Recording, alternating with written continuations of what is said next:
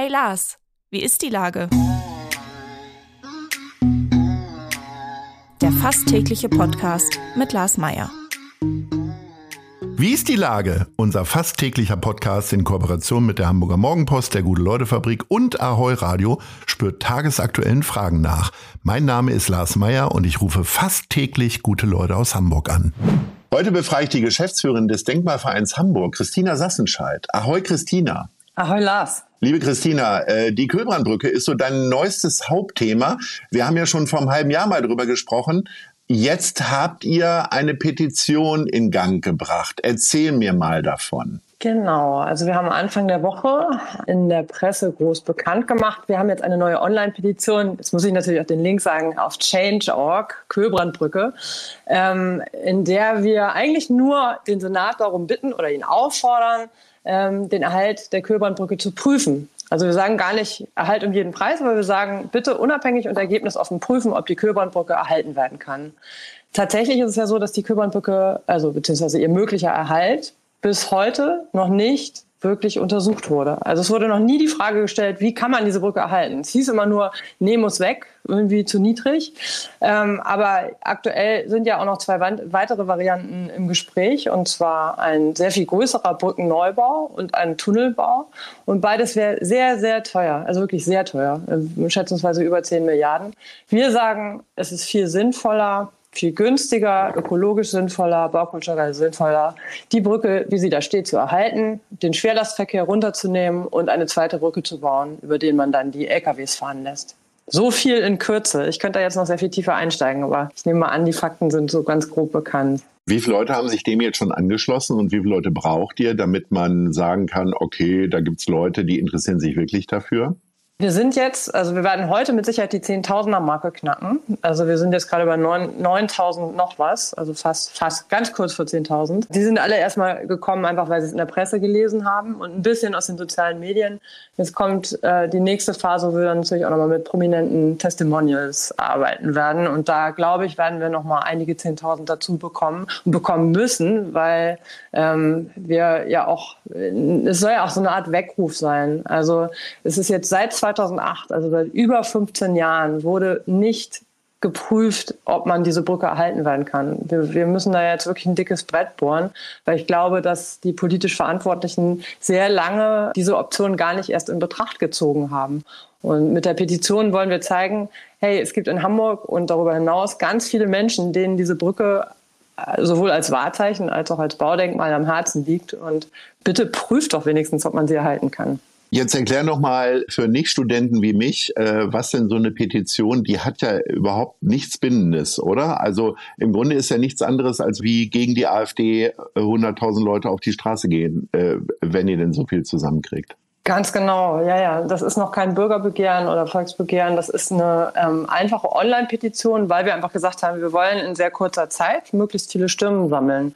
Und das geht natürlich am besten online und nicht, wenn man...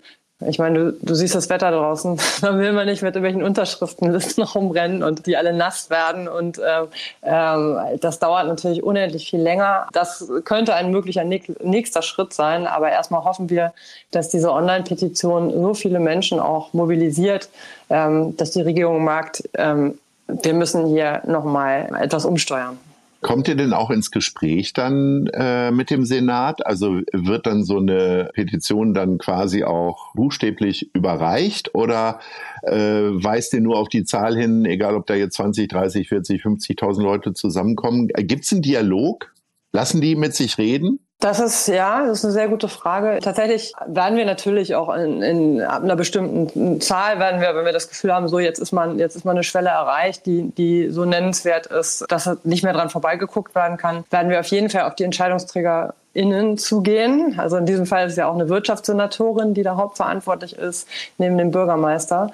Ich war zum Beispiel letzte Woche im Wirtschaftsausschuss der Bürgerschaft, habe auch nochmal das Anliegen eingebracht und mich im Anschluss auch nochmal mit einigen Leuten unterhalten, natürlich auch mit der Politik. Oder ich versuche, mich überall da auch oder uns anschlussfähig oder auch ansprechbar zu halten. Und am Ende muss man aber sagen, es ist jetzt auch, der Ball liegt so ein bisschen auch bei der Politik, auf uns zuzukommen und zu sagen, okay, lass uns darüber reden. reden, wie können wir da weitermachen? Die Renovierungs- und Erhaltungskosten der Köhlbrandbrücke sollen jetzt gerade mal so locker 5 Millionen Euro im Jahr kosten. Ich sag mal so, im Verhältnis dazu, eine neue Brücke zu bauen, ist das natürlich eigentlich ein Klacks, könnte man aber ja eigentlich auch ganz anders nutzen, oder? Ja, man könnte die 10 Milliarden, wie gesagt, die für Brücken- oder Tunnelneubau anfallen würden, auch ganz anders nutzen. Das sind das Stichwort, ich glaube, ich habe das auch erst in diesem Zusammenhang gelernt, Opportunitätskosten. Also das Geld, was dann an anderer Stelle, was weiß ich, bei Kitas, Schulen, im sozialen Bereich fehlt.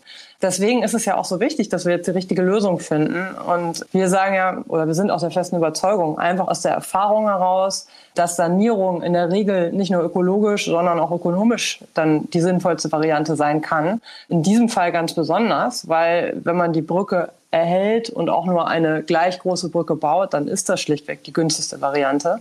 Allein der Abbruch der Brücke, das hat der Senat auch schon mal bekannt gegeben, würde über 450 Millionen Euro kosten. Also da von dem Geld kann man die bestehende Brücke noch einige Jährchen erhalten, wenn man will. Und das wäre, wie gesagt, das ist eine ganze Menge Stahl, eine ganze Menge Beton.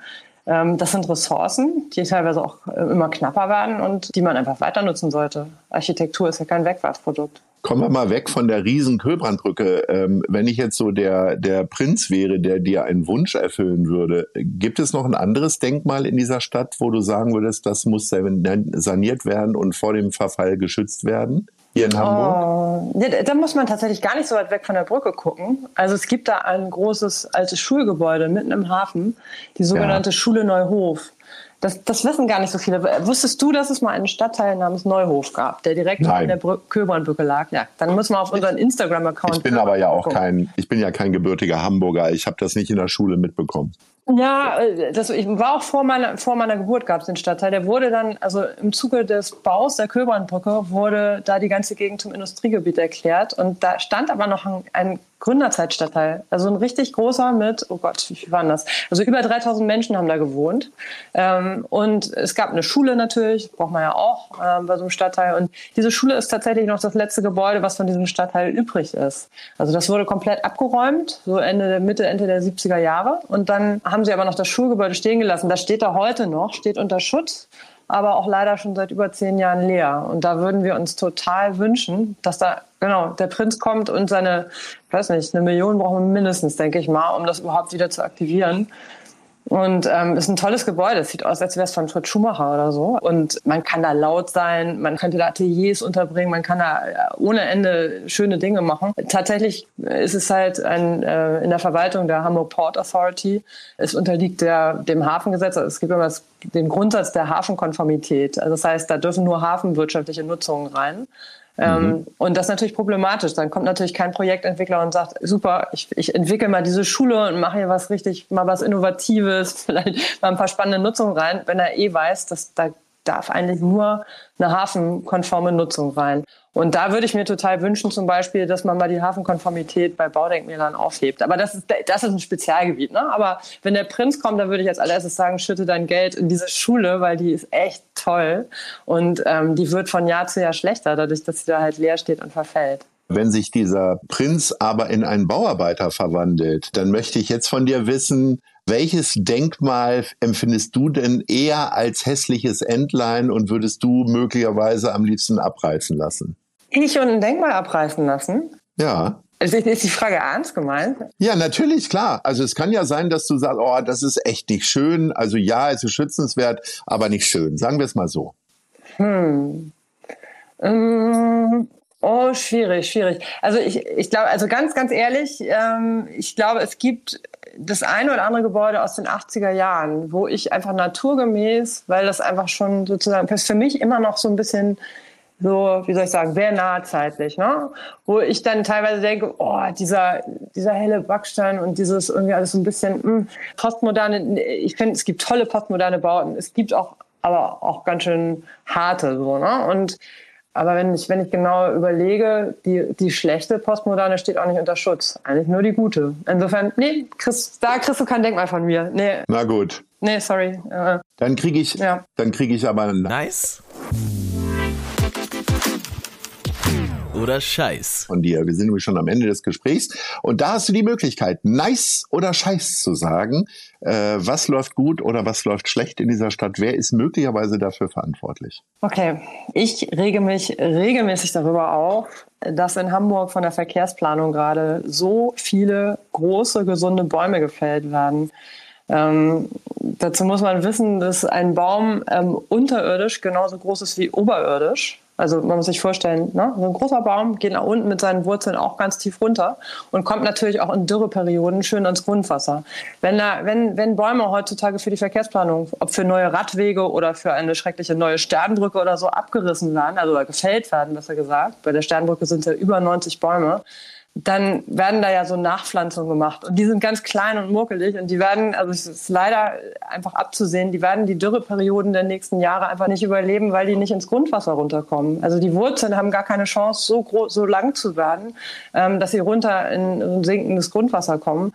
Und deswegen würde ich mir wünschen, dass man einfach jeden mittelgroßen Baum und natürlich noch mehr die größeren einfach erhält, weil die total wichtig sind für unser Mikroklima in der Stadt. Und wie gesagt, das wäre nice. Dann sage ich vielleicht eines Tages auch mal, nice, hat man mal ein paar mehr Bäume erhalten. Aber aktuell ärgere ich mich eher, weil so viel verschwindet.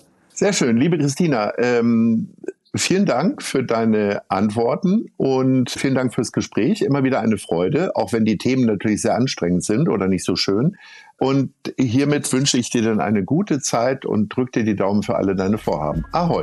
Ahoi, vielen Dank, Lars. Dieser Podcast wird präsentiert von der Gute-Leute-Fabrik, der Hamburger Morgenpost und Ahoi-Radio.